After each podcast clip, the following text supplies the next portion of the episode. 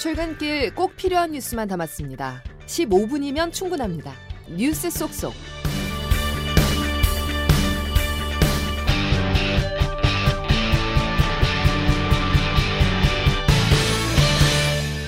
김정은 북한 위원장과 푸틴 러시아 대통령이 4년 만에 만나 정상회담을 가졌습니다. 김 위원장은 우크라이나를 침공한 러시아를 적극 지지했고 푸틴 대통령은 북한의 인공위성 개발을 돕겠다는 뜻을 밝혔습니다. 정영철 기자의 보도입니다. 어제 이뤄진 북러 정상회담은 러시아 우주기술의 상징인 우주기지에서 진행됐습니다. 30분이나 먼저 와서 기다린 푸틴 대통령과 김 위원장은 인사를 나눈 뒤 최신 로켓 실험장부터 찾았습니다. 김 위원장은 특히 발사체에 관심을 보이며 질문을 던지기도 했습니다. 이어 러시아 우주 발사체인 소유스2 발사장을 둘러본 뒤에 정상회담은 본격 시작됐습니다. 김 위원장은 러시아의 우크라이나 침공을 정의의 위협이라고 추켜 세우며 지지를 보냈습니다. 이에 호응해 푸틴 대통령은 북한의 경제와 안보에 도움을 주겠다는 뜻을 내비쳤습니다. 앞서 푸틴은 북한의 인공위성 제작을 도울 거냐는 기자의 질문에 그것 때문에 우주기지에 왔다고 대답하기도 했습니다. 두 정상의 회동은 양국 대표단이 동석한 확대회담과 일대의 단독회담에 이어 공식 만찬으로 이어졌습니다. CBS 뉴스 정영철입니다. 북러 정상은 어제 회담을 마친 뒤 공동 성명을 발표하지 않았습니다. 회담 전후에 나온 발언들을 통해 두 정상이 어떤 합의를 했을지 따져보겠습니다. 통일부 김학일 기자 연결합니다. 김 기자. 네, 김학일입니다. 네, 두 정상이 어제 만찬까지 4시간 동안 회담을 했는데요. 이번 회담 네네. 한마디로 어떻게 평가할 수 있을까요? 두 나라가 보다 긴밀한 전략적 협력 관계로의 전환을 선언했다고 할 수 있을 것 같습니다. 김 위원장은 어제 회담 뒤 가진 정상 만찬 건배사에서 양국 관계를 전략적 협력 관계로 전환하는 중요한 계기가 될 것으로 확신한다고 말했습니다. 러시아와의 관계를 최우선으로 하겠다고도 했습니다. 전략적 협력 관계는 김 위원장이 이틀 전 러시아 하산역에 도착했을 때부터 했던 말이기도 합니다. 부정상은 어제 1대1 회담에서 한반도와 유럽 정세에 대해 논의했다고 했습니다. 결국 한미일 공조가 강화되는 한반도 상황, 미국 주도로 서방이 우크라이나를 지원한 유럽 상황에 두 나라가 공동 대응하기 위해서 전략적 협력을 강화하겠다는 뜻으로 보입니다. 견해 일치를 받다. 푸틴의 결정을 전폭 지지한다는 게 김정은의 말입니다. 이런 큰 틀의 합의 아래 무기, 군사, 경제 등 각 분야의 구체적 협력이 논의된 것으로 보입니다. 네, 우크라이나와 전쟁 중인 러시아, 북한의 무기 지원 가능성 그렇다고 봐야겠죠. 그렇습니다. 김정은은 어제 발언을 보면 러시아가 제국주의 악의 무리와 싸우고 있다고 했습니다. 그러면서 같이 싸우겠다. 승리를 확신한다고도 했습니다. 이 말은 전쟁을 하는 러시아에게 포탄과 탄약 등 무기 지원을 하겠다는 뜻과 다르지 않습니다. 크렘린궁 대변인이 공개할 수 없는 민감한 분야의 협력이라고 한 게 바로 이것으로 보입니다. 쇼이구 국방장관이 지난 7월 북한 방문 때 제의했던 연합훈련에 대해서도 김 위원장은 이번에 줬을 가능성이 있는 것으로 보입니다. 네, 김 기자 어제 두 정상이 만난 곳이 보스토니치 우주기지였는데 네네. 푸틴 대통령의 발언이 거침이 없습니다. 앞서 정영철 기자도 전했지만 기자들이 어제 우주기지에 온 푸틴 대통령에게 북한의 위성 개발을 도울 것이냐고 물었습니다. 그러자 푸틴은 바로 그것 때문에 우리가 여기에 와 있다 이렇게 대답을 했는데요. 위성과 로켓 분야에 지원을 하겠다는 것입니다.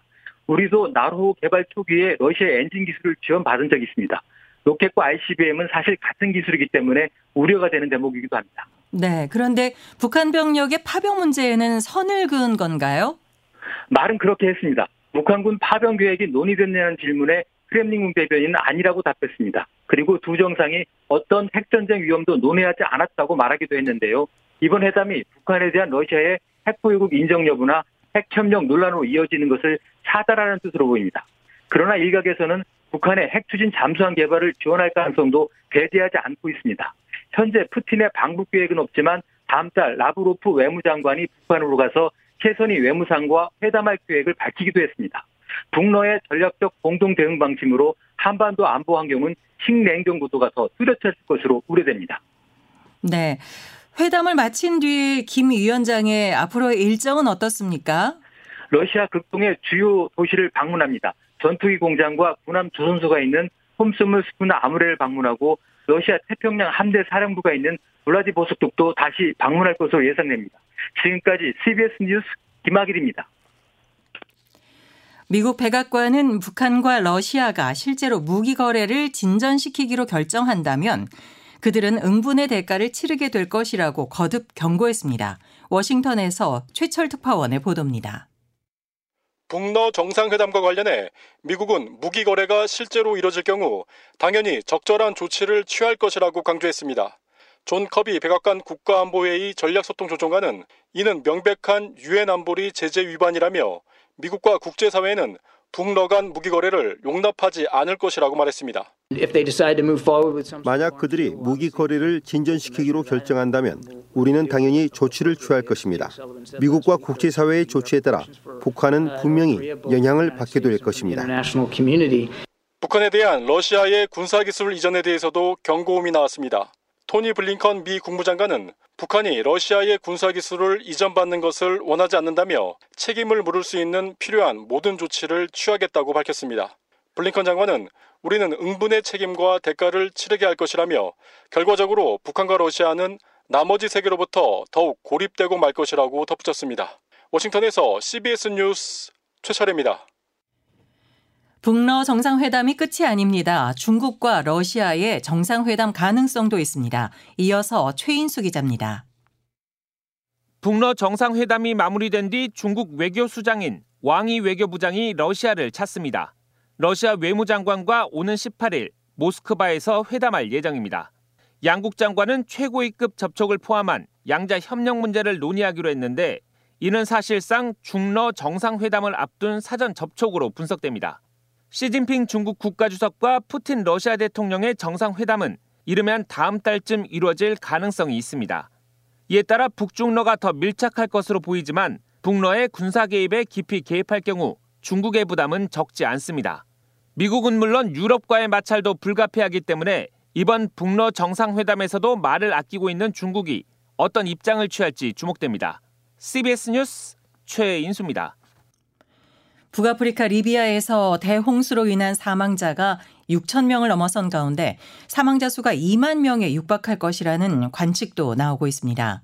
현지 시간 13일 미국 CNN은 이번 홍수로 인한 동부 항구 도시 데르나의 사망자 수가 6천 명을 넘어섰고 실종자 수도 최소 만명 이상으로 추산된다고 보도했습니다. 지난 8월 기준 가계부채가 한 달 전보다 7조 원 가까이 증가하면서 사상 최고치를 또다시 경신했습니다. 금융당국이 50년 만기 주택담보대출의 산정 만기를 40년으로 제한하고 일반형 특례 보금자리론도 중단한다며 칼을 뽑아들었는데 효과가 있을지 주목됩니다. 박초롱 기자의 보도입니다.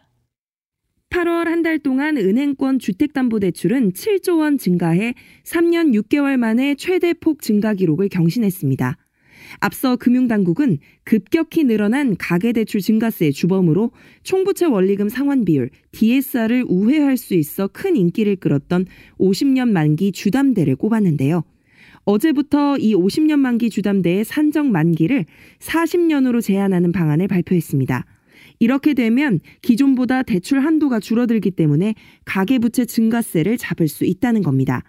금융당국은 또 주택가격이 6억이 넘거나 부부 합산 소득이 1억 원이 넘는 경우 받을 수 있었던 일반형 특례보금자리론 역시 오는 27일부터 중단하기로 했습니다. 갚을 수 있을 만큼 빌려서 처음부터 나눠 갚는다는 기본 원칙이 지켜지지 않고 곳곳에서 허점이 드러났다며 은행권의 대출 심사 행태를 지적하기도 했습니다. 다만 일각에서는 혼란스럽다는 목소리도 나옵니다. 금융당국은 상환 능력이 인정되는 경우에 한해서만 50년 만기 주담대를 취급할 수 있도록 조치했는데 시중은행들은 이 예외 기준이 모호하다고 입을 모았습니다. 또 애초에 부동산 규제 완화 등 정부의 기조에 따라 시장에서 가격 상승에 대한 기대가 형성된 상황에서 이번 조치를 통해 가계부채를 줄일 수는 없을 것이란 지적도 나오고 있습니다. CBS 뉴스 박초롱입니다. 철도 노사의 막판 협상이 결렬되면서 철도 파업이 현실화됐습니다. 당장 오늘 퇴근길부터 불편이 우려됩니다. 대전 CBS 신서구 기자입니다. 잠시 뒤인 오전 9시부터 철도 파업이 시작됩니다.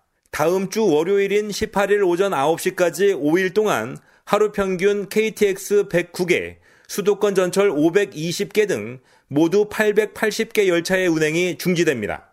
코레일은 대체 인력 5천여 명을 투입해 장거리 KTX와 수도권 전철 불편 최소화에 주력하고 있습니다. 특히 수도권 전철의 경우 출근 시간대는 평소 90%, 퇴근 시간대는 80% 수준의 운행률을 유지하기로 했습니다. 평시에는 75% 수준이 유지됩니다.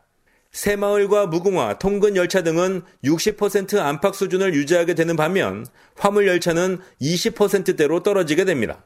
수서 고속열차 즉 SRT의 노선 확대와 차량 정비 민간 개방 등에 맞서 철도 노조 측이 수서역 KTX 운행과 4조 2교대 전면 시행을 요구했지만 정부 정책은 협상 대상이 될 수 없다는 국토부와 코레일과의 입장차를 좁히지 못했습니다. 코레일 측은 열차 지연 등이 우려되는 만큼 사전에 열차 운행 여부와 시간 등을 확인할 것을 당부했습니다. 철도노조는 노사 협상 여부에 따라 5일간의 1차 파업에 이어 2차 파업 여부도 결정할 계획입니다. CBS 뉴스 신석우입니다. 서울 강남의 한 아파트에서 관리소장에게 갑질을 당했다고 호소하며 70대 경비원이 숨진 지 오늘로 6개월째입니다. 사건이 시민들에게서 잊혀진 사이 동료 경비원들은 여전히 고용 불안에 시달리며 열악한 노동 환경에서 고통받고 있습니다. 양형욱 기자가 현장을 찾아 경비원들의 목소리를 들어봤습니다. 관리소장 갑질을 호소하며 극단적 선택을 했던 70대 경비원 박 씨. 이후 6개월이 지났지만 박 씨가 일했던 아파트 곳곳에는 경비원 권익을 보장하라는 현수막들이 아직도 걸려 있습니다. 3개월마다 재계약하겠다는 경비업체의 방침은 그대로인데 최근에는 아파트 입주자 대표회의에서 경비원 인력을 절반 넘게 줄이는 방안까지 논의되고 있었습니다.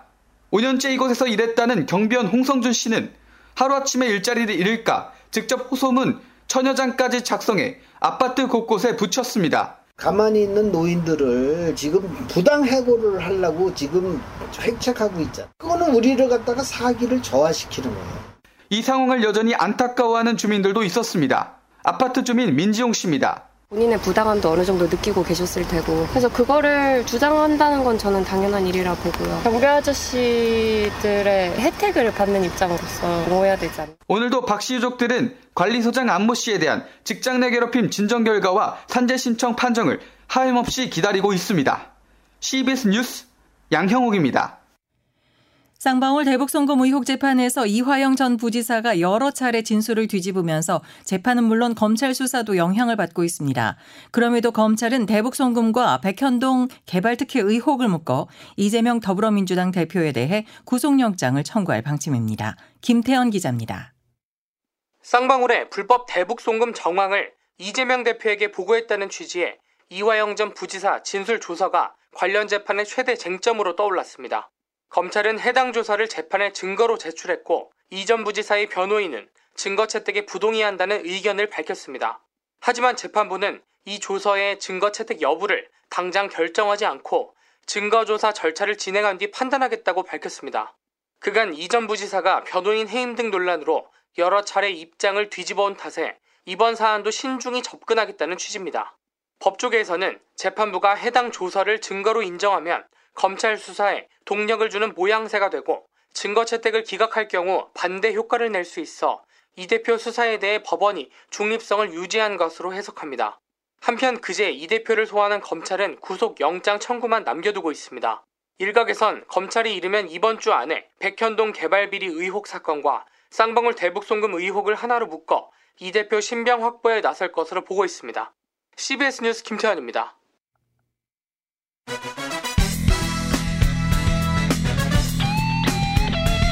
핵심만 담다.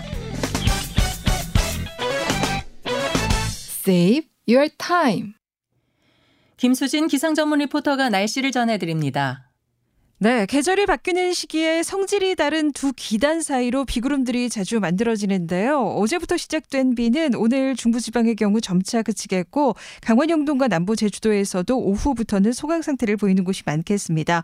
다만 오늘 밤부터 다시 전국으로 비가 확대돼서 이번 주말 주일까지 또다시 비가 내렸다 그쳤다를 계속 반복하겠습니다. 특히 오늘 밤부터 내일 아침 사이에는 호남 해안 지역, 내일은 강원 영동 지역을 중심으로 강한 비가 집중되기도 하겠는데요. 있는데요. 내일까지 강원 영동에 20에서 80, 최대 100mm 이상, 호남 해안과 경북 북부 내륙, 경남 남해안에 최대 70mm 이상, 아, 그리고 그 밖에 대부분 지역에 10에서 60, 서울과 경기 북부에 5에서 40mm 안팎의 비가 이어지겠습니다. 이런 가운데 오늘 아침 공기가 부쩍 서늘해졌는데요. 오늘 한낮에는 비가 일찍 그치는 중부지방을 중심으로 다시 조금 더워지겠습니다. 오늘 서울 29도까지 오르겠고 춘천 28도, 광주 26도, 대구 25도의 분포가 예상됩니다. 지금까지 날씨였습니다. 날씨였습니다. CBS 아침 뉴스였습니다. 감사합니다.